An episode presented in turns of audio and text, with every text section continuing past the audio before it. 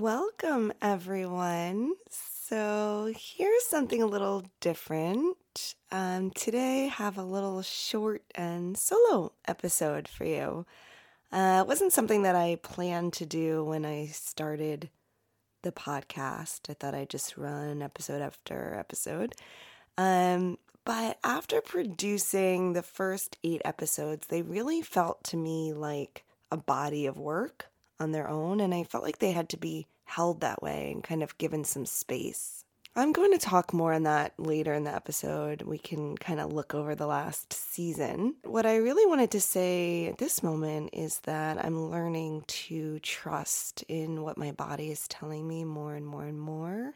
Uh, it's been a 25 plus year journey of that, and something really said just take a pause, right? I think pause might be one of the themes of this first season. I felt like with the podcast, as in with so many things that I do, I just put something out there and something I, I think is a valuable body of work, but without maybe introducing myself to some of you. So I want to say hi. Hi to uh, new and old friends, new listeners, new acquaintances, and thank you for listening. And I wanted to share a couple things that are on the horizon that you might be interested in. So, coming up Saturday, October 1st, is Soul Fest. Soul Fest is a yoga, movement, wellness festival that I've been co producing with uh, Yoga Love magazine for I think it's seven, eight years now. We were online, of course, the last few years.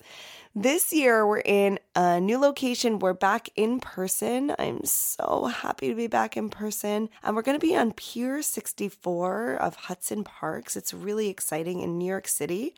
We're going to be overlooking the Hudson River, and we have a great program planned for you. The festival is free. It's all day yoga classes, roller skating, salsa, meditation, so many really, really great presenters. Our headliner is Dianne Bondy. She's a yoga superstar. She's coming all the way from Canada and she has offered an extra bonus for our all access or soul supporter ticket holders. She's going to come early for a pre festival breakfast in the rock garden. You can get to meet her and ask her your questions. Like I said, the festival is free, but we do have some paid ticket prices for those who want to support the festival and keep it free for others. We really appreciate that. So um, please go to soulfestrevolution.com. I'll put it in the show notes and buy a ticket or make a donation, support the festival. You can also get your free tickets there. So everyone needs to sign up for those free tickets. And you can also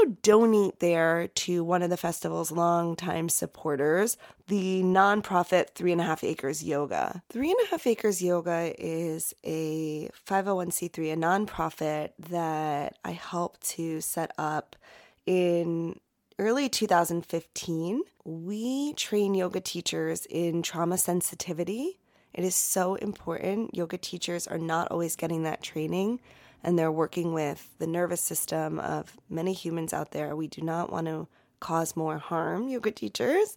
So get some training in trauma sensitivity. So we train yoga teachers and then we place them in partnerships uh, with other nonprofits who are serving folks who uh, have been through or are experiencing trauma. So we partner with the Food Bank of New York, we partner with HopeWorks in DC, with various uh, women's shelters. Um, mental health spaces, folks coming out of incarceration. We have been providing uh, free yoga and other stress relief for the Harlem residents for uh, since 2014, even before we were founded.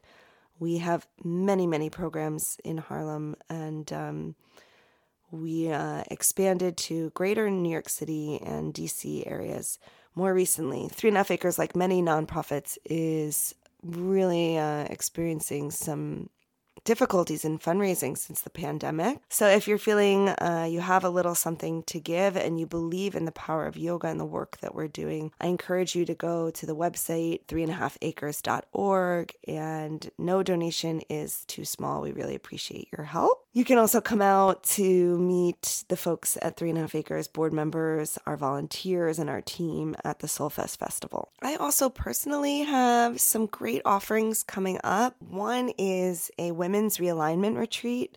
That's October 7th through 9th. It's a packed three days of yoga, meditation, coaching, journaling, being in nature being by the fire, working together to ignite passion and to make sure that the day to day things that we're doing are really in alignment with our purpose, with our values, and uh, really how we want to spend our time this is going to be a very, very powerful retreat with full Shakti, woman, witchy nature vibes, with a lot of support, with love. It's for all levels, and there are limited spaces. I don't know how many spaces will be left by the time you hear this. So please go to my site, laraland.us, to see more on that. And if you're even thinking about it, I say go for it. We've done retreats up here in Bloomville before. The location is just unbelievable. You're going to feel a shift just by coming into this environment. It's a very, very, very special piece of land that will be on.